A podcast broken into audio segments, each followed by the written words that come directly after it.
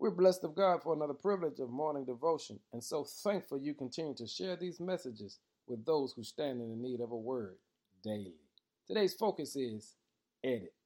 The word edit means to prepare by correcting, condensing, or otherwise modifying.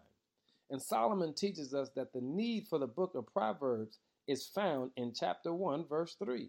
It says, Their purpose is to teach people to live disciplined and successful lives to help them do what is right, just, and fair.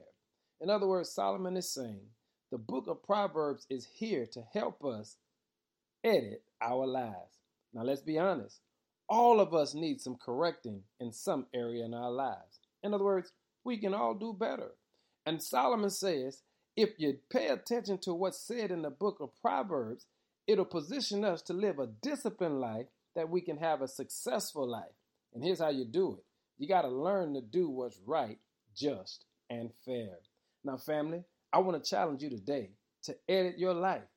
Edit the words you choose to speak, edit the places you go, and edit the things you do. Because if we make the necessary corrections in those areas, everything we say, everywhere we go, and everything we do will bring honor and glory to God. And anytime we bring honor and glory to God, we will receive a successful life. Hey, family, I'm challenging you today. Make the necessary edits because the Bible says the purpose of the Proverbs is to teach people to live disciplined and successful lives, to help them do what is right, just, and fair. Now go get your blessing today, but it begins by making the edit. In Jesus' name, be blessed. Amen.